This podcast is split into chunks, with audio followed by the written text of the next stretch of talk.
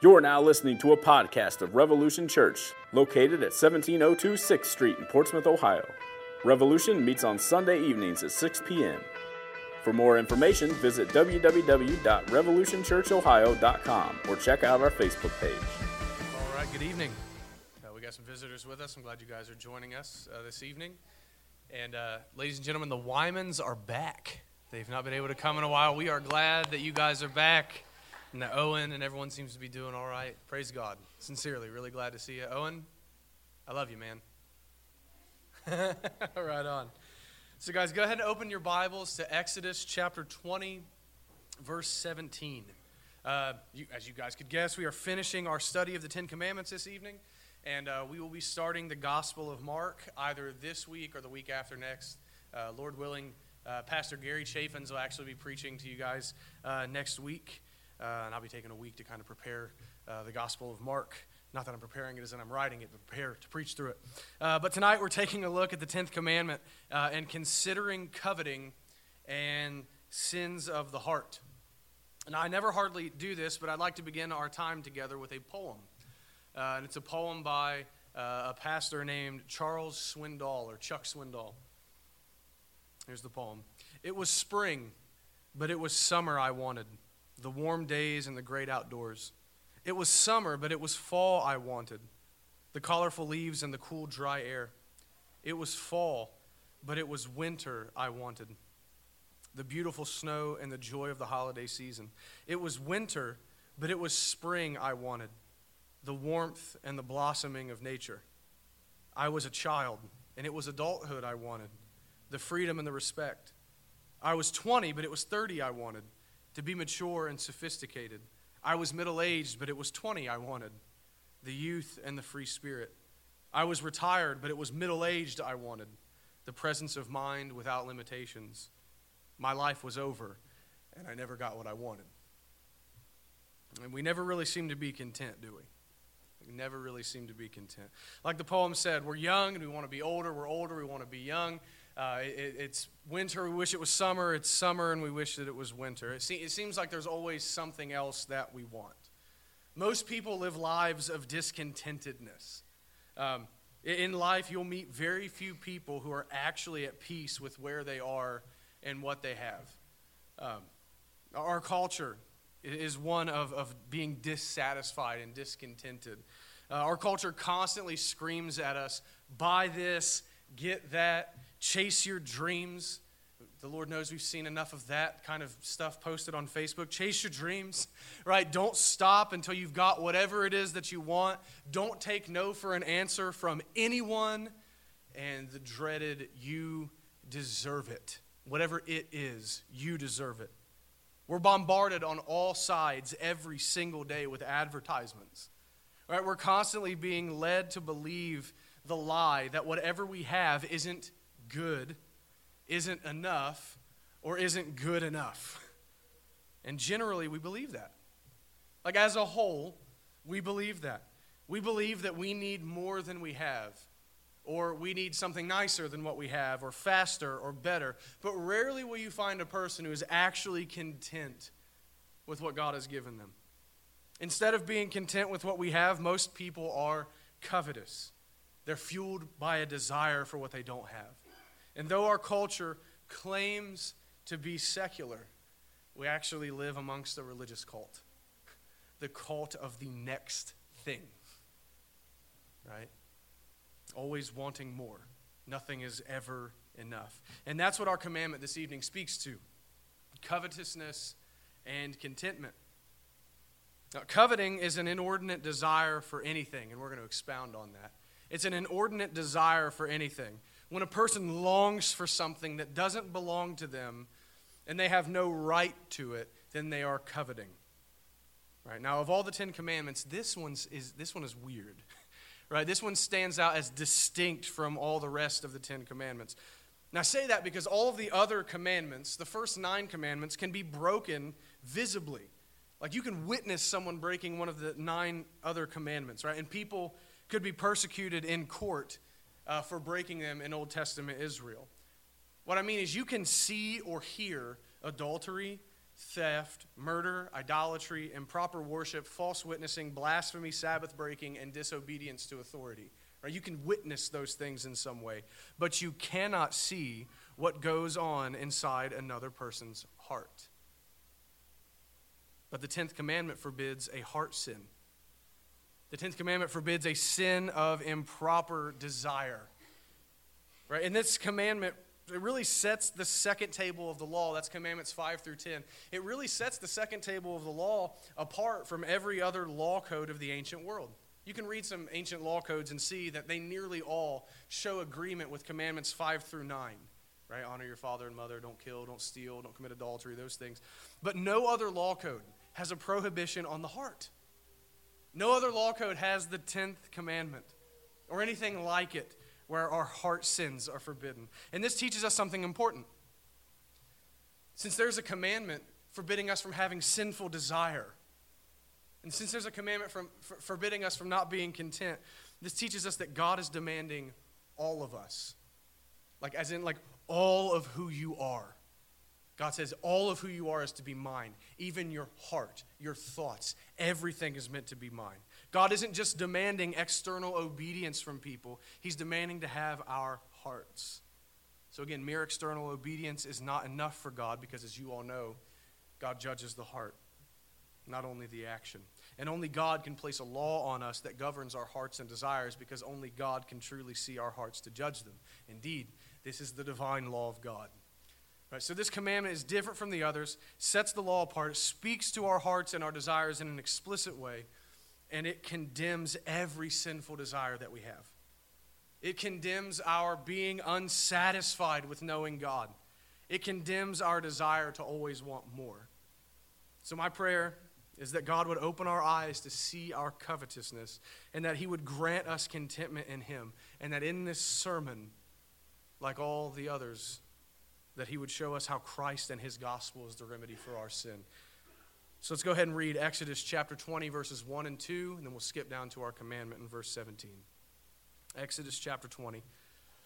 And God spoke all these words, saying, I am the Lord your God, who brought you out of the land of Egypt, out of the house of slavery. You shall not covet your neighbor's house.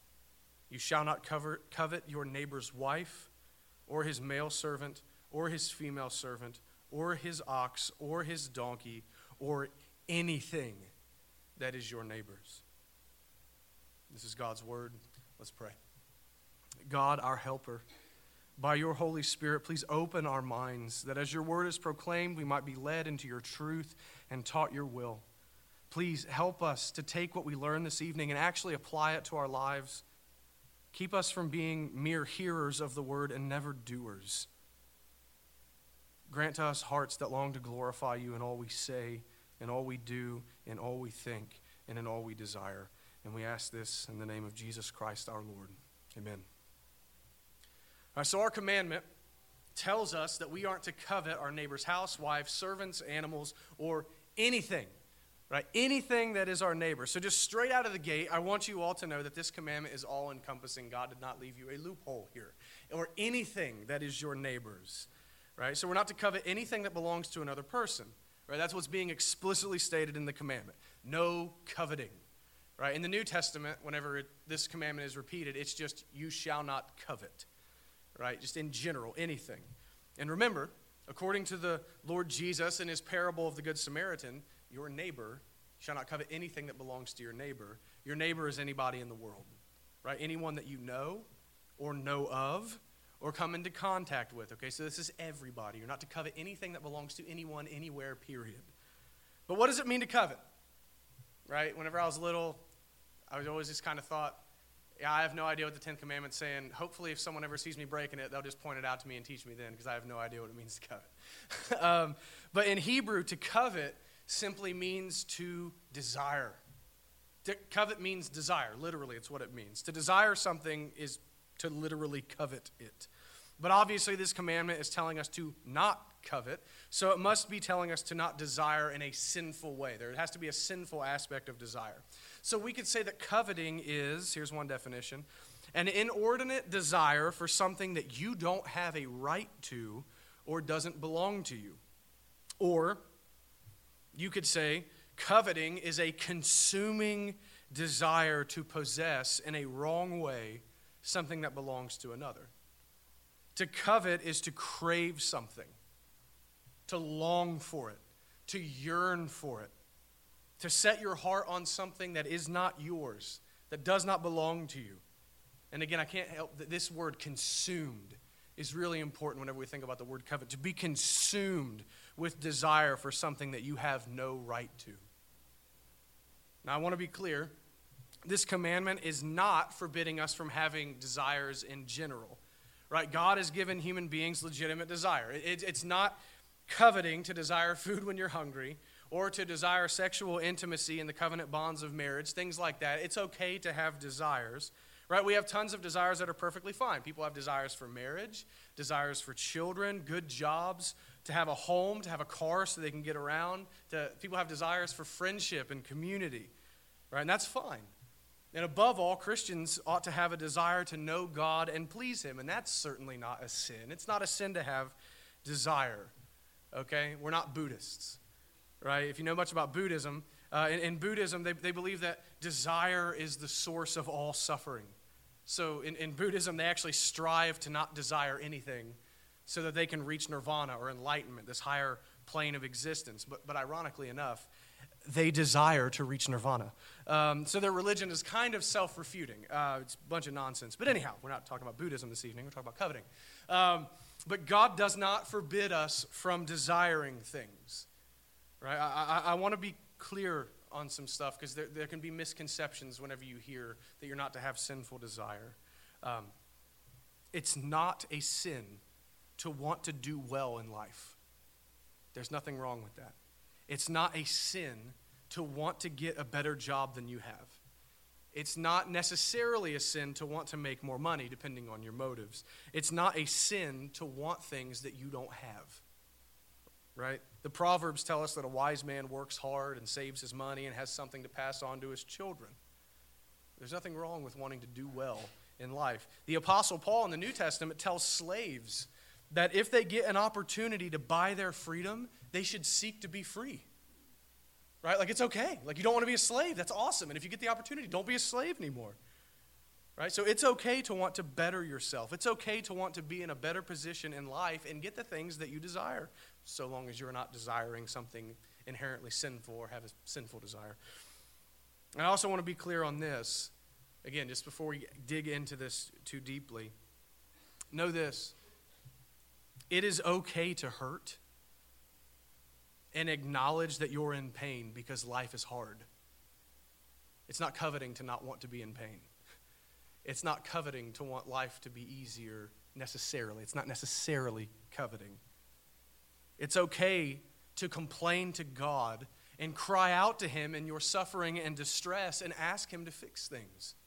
There's nothing wrong with that. It's okay to talk to others about where you're at in life and what you would like to happen.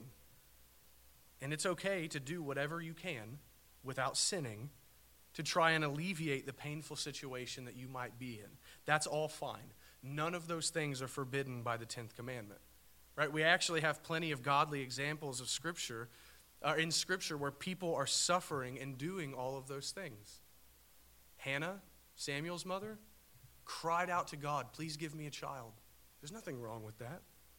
King David cried out all, all throughout the Psalter, all throughout the book of Psalms, that God would help him in his distress, right? As he's being chased down and, and, and hunted down, and lots of bad stuff happened to David. And then we see the Lord Jesus himself praying that the cup of suffering might pass from him, if that would be God's will. There's nothing wrong with acknowledging that you're in a painful situation and asking God to fix it. Nothing wrong with that whatsoever. What this commandment is forbidding, though, is having a consuming desire for the things that belong to other people.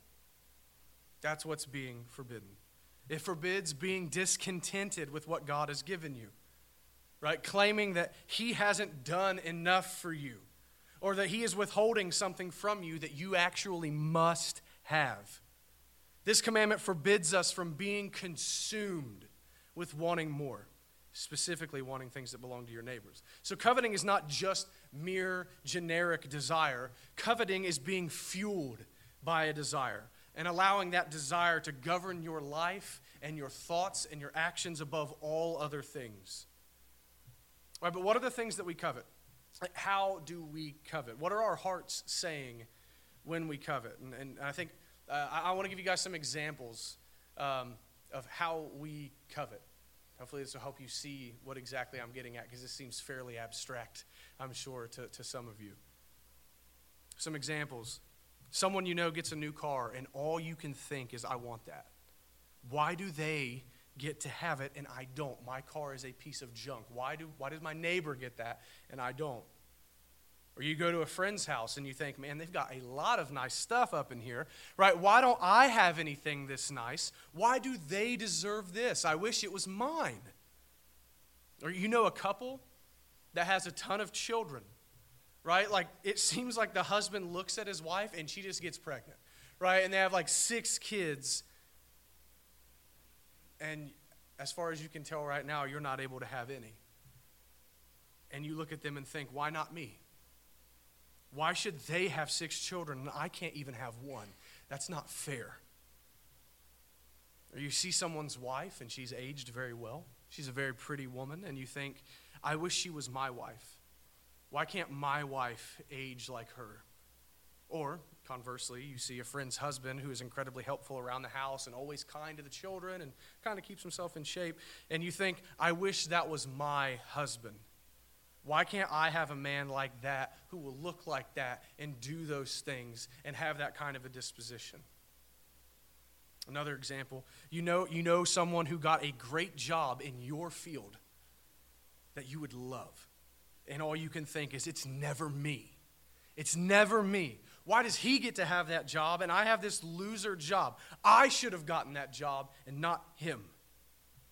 You know someone who is wealthy, and all you can think is, I wish I had their money. They don't need all of that money. Why am I stuck with this month to month garbage? But coveting doesn't just have to be for things or people, it can be for skills, abilities, health, things like that. Right? Like, why are they healthy and I'm not? Why do I deal with depression and they seem so happy all the time?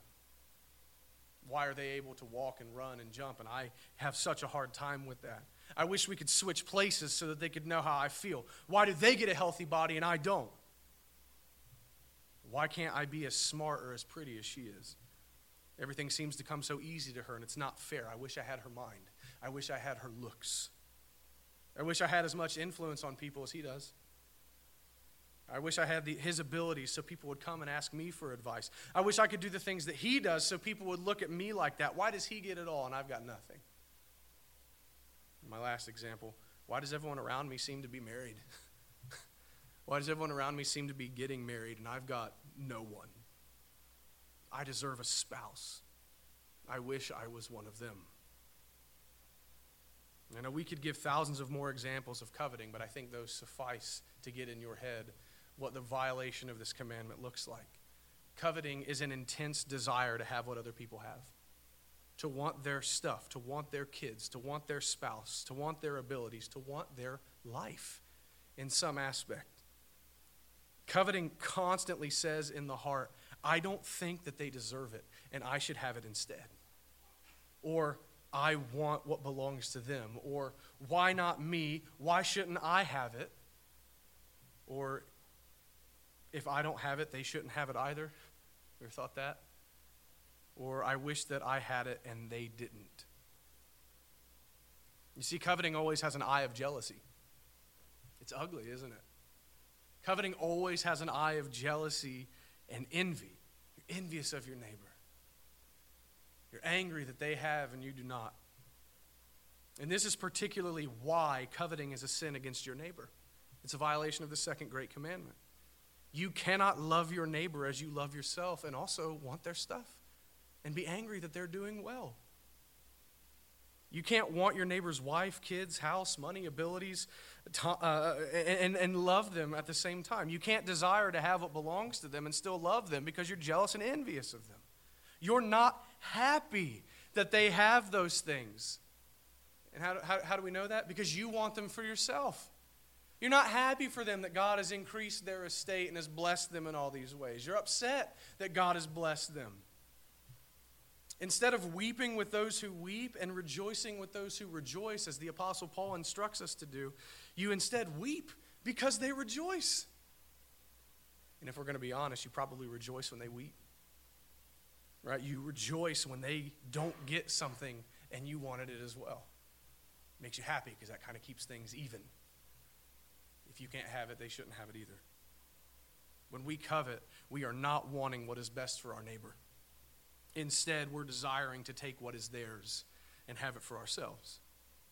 We're only concerned for ourselves and not the good of our neighbor when we covet.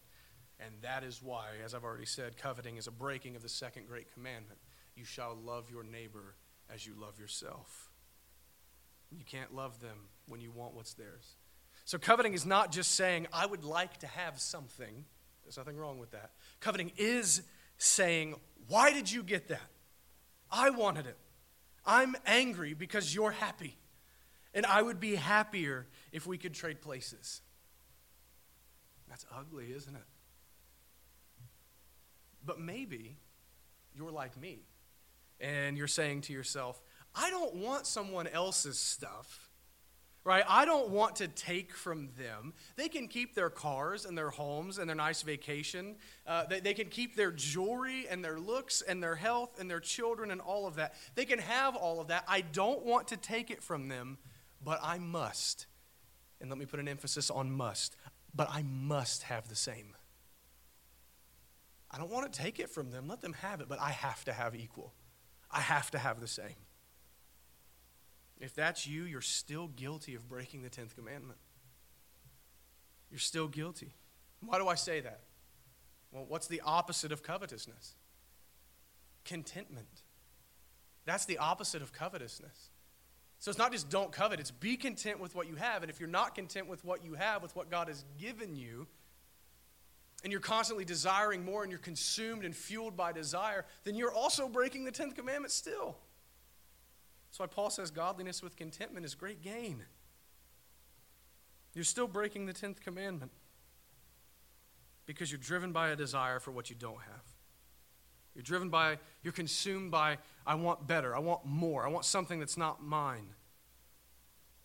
And really, what your heart is saying is, My life is not complete without that thing whatever that thing is, whether it's a spouse, whether it's a child, whether it's a home, job, car, whatever it might be, you're saying that my life is not complete without that. I must have it. I can't be happy without that thing. That is the key to my happiness.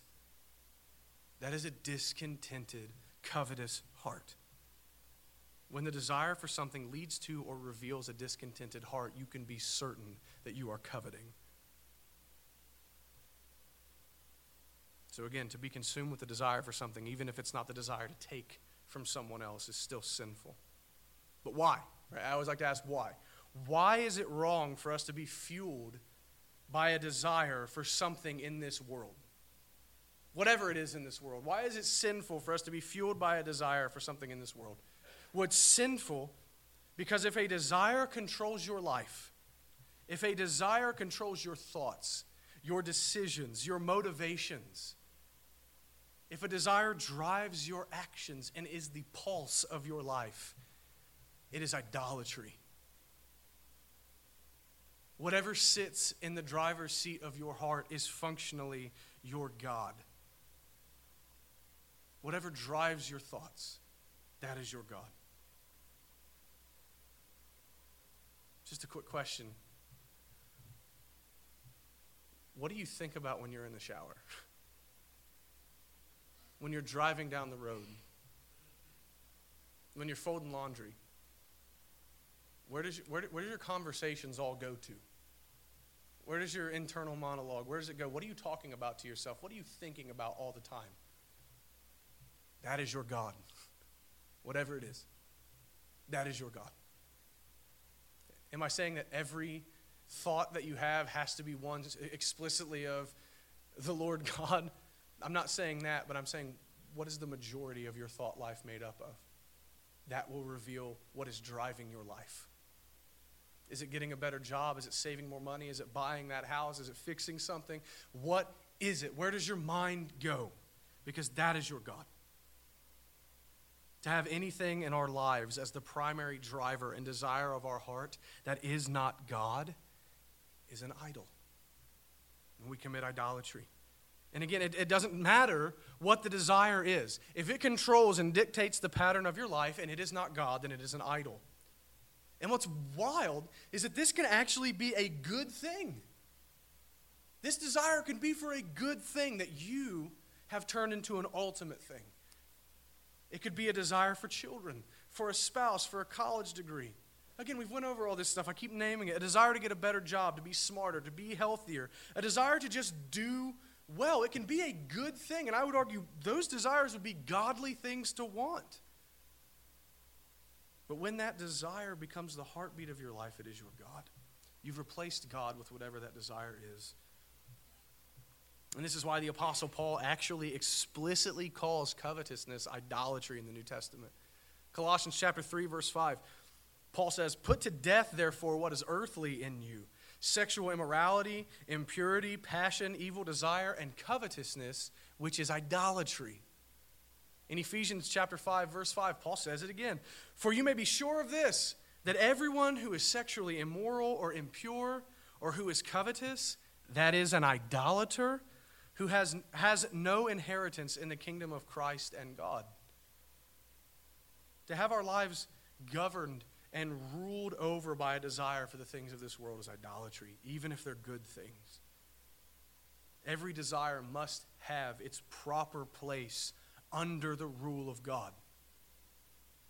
I'll say that again. Every desire must have its proper place under the rule of God. God must have primary place in our lives. God must have first place in our heart.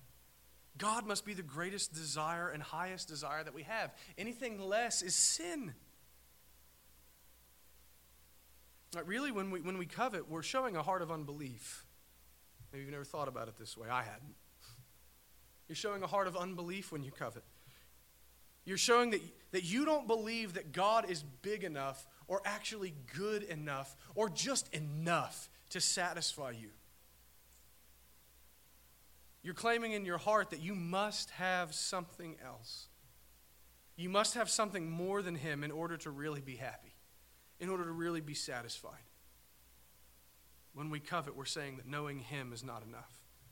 We're saying that He is not enough to meet our needs. We're saying that God is actually withholding things from us that we truly need in order to be happy.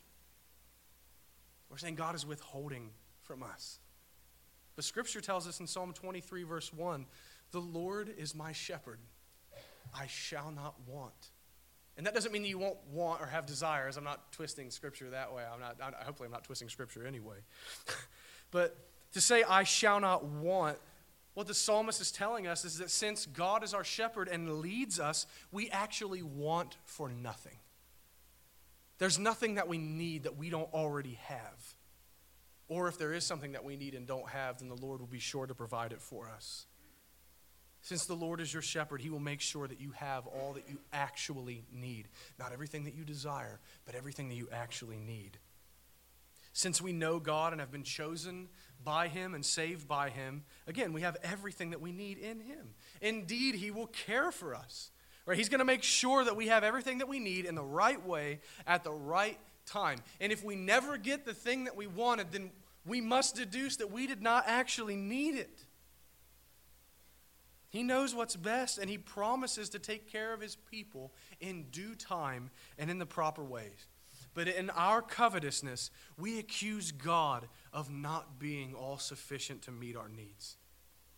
Again, to give us what we need, not what you think that you need. God help us from thinking that we're wiser than He is that I'm the one who actually knows what I need and God has no idea. Blasphemy. How dare we, finite creatures who know nothing, say that God doesn't know what we need or how to get it to us? That's not a fair thing to say about our God. It's not fair to say that He's not sufficient to meet our needs. He has been far too kind to us for us to say this about Him in our hearts. This is an offense against Him right? For him to be accused of not really loving us or not being enough for us or not being able to meet our needs and give us what we actually need. Not only that, but when we covet, we're saying that we think that God owes us something, aren't we? Remember, the covetous heart constantly cries out, Why not me? Why shouldn't I have that? Or the dreaded, It's not fair. If in your heart you look at what, what others have and say, It's not fair that I don't have that, you're claiming that God has done some kind of an injustice by not giving you what it is that you wanted. But there is no injustice on God's part. God is fully within his rights as God to give us whatever he pleases. All that we have is a gift from him, literally everything that we have. How dare we think in our hearts that God owes us something? God owes us nothing. Nothing except eternal damnation and wrath because of our sins. But not only has He saved us from that in Christ, but He's given us much more in earthly temporal blessings in this life. Everything you own, everything you have, your child, your spouse, whatever you have, is a blessing from His hand. God hasn't wronged us. Let me say this God has not wronged us by blessing someone else. He's not wronged you by giving something to someone else that you wanted. He's not wronged us by withholding from you the thing that you've asked Him for. He never does wrong. He never does an injustice. See, for God to do an injustice would be for God to sin. So for you to say that God has not been fair to you, or that He owes something to you and hasn't paid a debt, as if God could owe anyone anything, is a blasphemy. It's blasphemy for us to think in our hearts that God owes us. But that's one of the things that coveting says without you saying a word, is that God owes me. So we see now that the 10th commandment is saying to us, You shall desire nothing more than you desire God. You shall desire nothing more than you desire God. And that really makes it a fitting end to the Ten Commandments. Right? Like, like think about it. The, the first commandment is, You shall have no other gods before me. And the tenth says, You shall desire nothing more than me. Nothing shall rule your hearts but me. It sandwiches the rest of the Ten Commandments. God is saying, I am to be your greatest treasure and your greatest desire. And the tenth commandment comes at the end because really it's a summary of everything that came before it. God is telling us let your great desire be for me. And that might not sound like a summary of the other nine commandments, but think about it for a second. Why do you sin? Why do you sin? I'll tell you, you, you sin because you want to. you sin because you desire, myself included, by the way, I'm trying to sound like a self righteous person. We sin because we desire to do something that is contrary to the revealed will of God. We sin because we desire something aside from God. We desire something more than we desire obedience to Him. We desire something more than we desire to please Him. So, really, we're desiring whatever that thing is more than Him. What I'm driving at is that when you sin, you break the 10th commandment first, which is sin. You break the 10th commandment first, and then you move from that covetous desire for something, whatever it is, you move from breaking the 10th commandment to then breaking the other commandments. So our sinning starts in our hearts and then moves itself out into what we say and do. Sin is a heart problem. All sin starts from an inordinate, sinful desire for something that God forbids. It starts with coveting we want something that we don't have a right to, breaking the 10th commandment, and then we commit another sin in order to get that thing that we want. We covet and then we break other sins in order to get or attempt to get that which we have coveted. We covet sexual activity, so we break the seventh commandment. We covet revenge, so we break the sixth commandment. We covet someone's things, so we break the eighth commandment. If we sat down and gave it enough thought, we could show how every sin reveals a covetous heart. I heard a preacher say the 10th commandment is a gateway sin. You break it, and then you break the others. All sin reveals some kind of an inordinate desire for something that God has told us you don't have a right to that. And we say, but I want it anyway. Even back to the garden in Genesis 3. This tree is not yours. Don't eat from it, but I want it. And what did Adam and Eve do? They went and took and ate from it. Covetousness was the beginning of sin. All sin begins with that. It begins in our hearts with a consuming desire for something that is not God. And all of this shows us what our real problem is, doesn't it? Our hearts are the problem. Our desires are disordered, and desires to sin are sin. We desire that which God has forbidden. We desire to sin. We desire things, people, ideas, status, actions, feelings, anything more than we desire God. And again, that in and of itself is sin. And then that leads us to the others. It all begins in the heart. But the Tenth Commandment tells us that God is to rule our hearts. The Tenth Commandment tells us that we are to be content with the law of God. We're to be content with pleasing Him. Ultimately, we are to be content with Him. We're to be content with Him, with knowing Him and walking with Him daily in faith and obedience and repentance. That is to be enough for us. To know that He loves us, to know that He has pledged Himself to us, is to be enough for us, Christian. But we are covetous. Our desires are out of whack, and we let those sinful desires rule over us more often than not, don't we? And what is our remedy for this? If our desires are out of whack, they need to be put in order. But how in the world are we to change our desires? How are our hearts to be changed? How are we to go for, from desiring things more than God to desiring God more than anything else? Well, the only way to drive out one desire in your heart is to replace it with a greater desire. Something has to take its place, or it's always going to stay in your heart. Let me illustrate this for you. I used to play football, believe it or not, from third to eighth grade.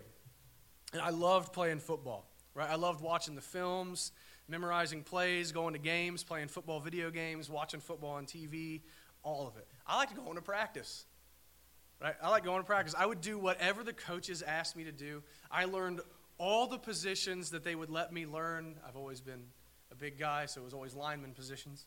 Uh, but I really loved playing football. But then, when I was 13, something happened. I got my first drum set. Thank you, Mother. And I never played football again. I never played football again. I practiced the drums three to five hours a day, seven days a week. My mother was a saint, and my sister hated my guts. I joined the marching band that following year so that I could get better at the drums. And then, even after I quit the marching band after that year, I still did not go back to football because I didn't want anything keeping me from spending as much time as I could on practicing the drums and trying to start a band. Right? I, I went from loving football to not caring much at all about that game anymore. I had a new love. I loved drums, I loved playing music. What happened? I had one desire in the beginning. I had a love for football, but then drums came along and they were better than football. And you can disagree with me if you want, but you're wrong. Music is better than football. And what happened? I turned my back on the game and I never went back. My old desire was expelled, expelled from my heart and replaced with a stronger one. The same must happen to us. The same must happen to us. If we're going to forsake sinful desires, if we're going to stop coveting sinful things, if God is going to be the one who rules over our hearts, then our desires must change. Our desires have to change from I need that thing, that feeling, that person, that experience, that whatever it is. It needs to change to I want God, and I must have Him more than anything else, and knowing Him is enough. But how in the world is that going to happen? How are we to attempt to desire God more? You can't change your taste buds. Why do you think you can change your heart? God changes our heart. We're only going to desire God more when we love Him more. and humanly speaking, how are we to try to love God more?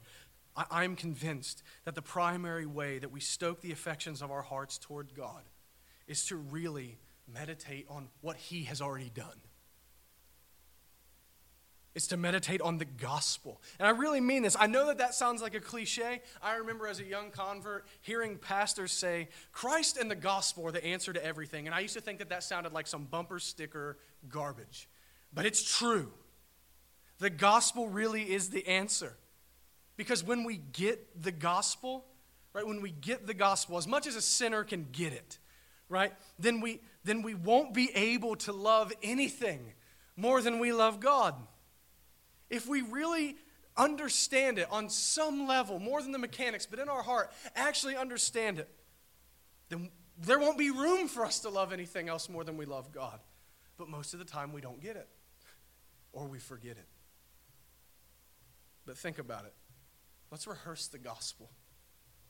You're an evil person. Like, let that sink in for a second. I'm not just saying that trying to be shocking or be the Calvinist I'm supposed to be. You're evil. I'm evil. The heart of man is only evil continuously. Your desires are horrible. The things you do are a product of what is in your heart. You're wicked. You are someone who has broken God's law every single day of your life. Christian, you are someone who was once an enemy of God, an absolute wretch, guilty before God for violating every single one of his commandments. And God knew what you would be before you were born. He knew all the ways that you would ever sin. He knew all the vile thoughts you'd have. He knew all the times that you would commit spiritual adultery against him and desire things other than him. But in spite of all of that, God the Father chose you. Think about that for a minute. He chose you, knowing what you would be, knowing how horrible of a sinner you would be, Christian. God chose you. He chose you for salvation through Jesus Christ. He chose you by pure grace, purely because He wanted to. Not because of anything in you, because there was nothing but sin in you. But by grace alone, He chose you. Not only that, but the Lord Jesus Christ took on flesh for you. For his church, absolutely. But I want you to think about for you, the wretch, the Son of God, the Lord of glory, who dwells in inapproachable light that no man can approach, took on flesh and became a human being, humbled himself to the form of a servant in order to live in your place perfectly because you can't meet the requirement of God. And then, in taking your sins upon himself, he suffered the wrath of God on a cross and died in your place so that you might be forgiven of your sins. Who are you that the Almighty would do this for you? Think of the great love of God the Father to send his only begotten Son, the unique one, into the world to take on flesh and live and die for you. You know what you are. Who are you that the Son of God would die for you? Think of the great love of God, that He would work salvation for you. Not only that, but then God the Holy Spirit applied the work of Christ to you. He brought you from spiritual death and blindness and gave you light and gave you sight he caused you to be born again and gave you the gift of faith so that you might lay hold of Christ. And then by faith, the Spirit of God applied all of the benefits of Christ and His work to you. And by the work of Christ applied by the Spirit of God, you've been adopted into the family of God, no longer an enemy of God, but one of His beloved children. You are now His child and part of His covenant. You belong forever to God now. Nothing can change that. God is now your Father. Salvation is yours. You have a real and right relationship to the one that you were once alienated from, your Creator. And why do you have these blessings? The blessings of being chosen, the atonement of Christ, His righteousness given to you, being justified, adopted into the family of God, having eternity with God as your destiny, being a child of God. Why do you have these blessings? Because God loves you. God help us if we forget this. Because God loves you. Plain and simple. Ephesians 1 says, It pleased God to do this. It pleased God to show you this kindness and give you everything. Let me say it again. He gave you everything when He gave His Son for you. He gave you everything. It pleased God to give you all that you need for this life and eternity in the Lord Jesus Christ. And God now says to you, I will never leave you nor forsake you. God promises to be your caring Father. He promises, as we read in Psalm 23, to be your shepherd, to meet your every need. Listen to me. Since God did not spare his only son in order to, to love you and save you from the penalty that you brought upon yourself by your own sins, if he did not spare his only son, will he spare anything else that you need? Will he spare anything else? Has he not proven his love for you? The most precious thing he gave for you. Will he not give you what you need? Will he withhold anything from you? Will he not be all sufficient for you? God has given you the promise of eternal life. He's given you life right now, true life in His Son. What else do you think that you need? I'm serious. What do you think you need? You have Christ. What else do we need? If we really get this truth of the gospel, if we really understand, as much as a sinner can, God's great love for us, if we really get that God has given us everything we need in Christ and now promises to be Father to us, then how could we ever desire or love anything more than Him? As we rehearse the gospel, does your heart not soar with affection for God? And could it be that I should gain? Or like the hymn says, Who am I? Who am I to gain this from God? If we get this, there won't be any room left in our heart for other desires. But so often we forget or we just don't get it because we don't think about the great love of God for us enough. Our covetous reveals a general our covetousness reveals a general lack of appreciation for an understanding of the gospel. We forget God's great and unending love for us, and then we in turn grow cold in our love for Him. And this brings us back to the preface, preface of the Ten Commandments. There's a reason we have been reading the preface along with the rest of these commandments in the second table of the law. And God spoke all these words, saying, I am the Lord your God who brought you up out of the land of Egypt, out of the house of slavery. We're to have no other gods before God because it is He who saved us. I brought you out of spiritual Egypt. I brought you out of your slavery to sin. Have no gods but me. Be content with me. Be pleased in having me. Let nothing else get your gaze but me, because nothing else deserves your affection but Him. He alone is God. He alone is to rule your hearts because He alone is your Savior.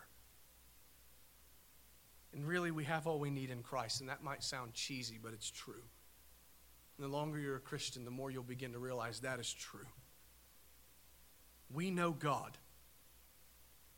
God has covenanted with us through Christ to love us, keep us, provide for us, and be God to us, and ultimately save us and bring us to His side forever. What else do we need? We might not have everything that we would like to have in this life, but truly we have everything that we need. Paul was absolutely right, obviously, when he said, If we have food and clothing, let us be content. If our basic needs are met, let us be content. Clothes on your back, food in your gut, you have Christ. Be content. So, how are we to keep from the sin of coveting? How are we to keep from our sinful desire in general? To sum this up, we focus on the goodness of God. The goodness of God that He's shown us. We think on how kind He has been towards us. We consider the blessings He has given us in Christ. We count our blessings in general, and that sounds cheesy, but I'm serious. Look at your life. We're Americans. Look at your life and tell me God hasn't been abundantly kind to you. Even if you're the poorest person in this room, I dare you to say God has not been good to you. First off, in Christ. Second of all, in, in, in temporal earthly blessings. Tell me God hasn't been good to you. Count your blessings. Recount the faithfulness that God has shown you. Consider what you have in the Lord Jesus and ask yourself, what else do I actually need? As I said already, surely if God gave his son for you, he won't withhold anything else from you that you actually need. Surely God is enough for you. He has met your greatest need in providing you a Savior in his son.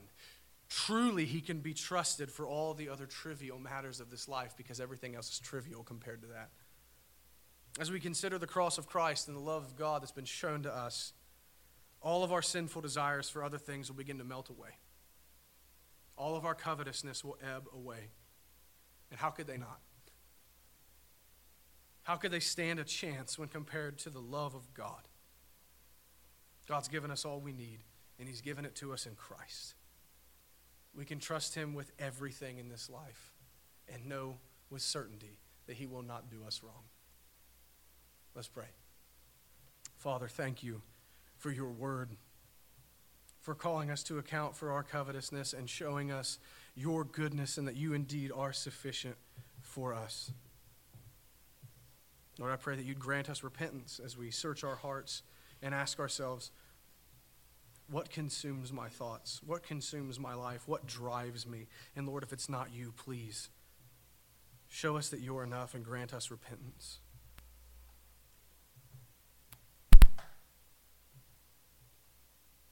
Lord, as we consider our own sinfulness, as we close these Ten Commandments, and we think that we have broken all of them in some way. God, the gospel does indeed become sweeter to us. You've shown us the evilness of our sin, the, the vileness that is in our hearts. And Lord, we are astounded at your great love for us anyway and your faithfulness to us. Lord, grant us hearts that love you. Please help, the, help us as we meditate on the gospel that it would become more real to us every time we think on it. We God, above all this, we, we thank you so much for Christ crucified for us. And we thank you for your great mercy found in him alone. Amen.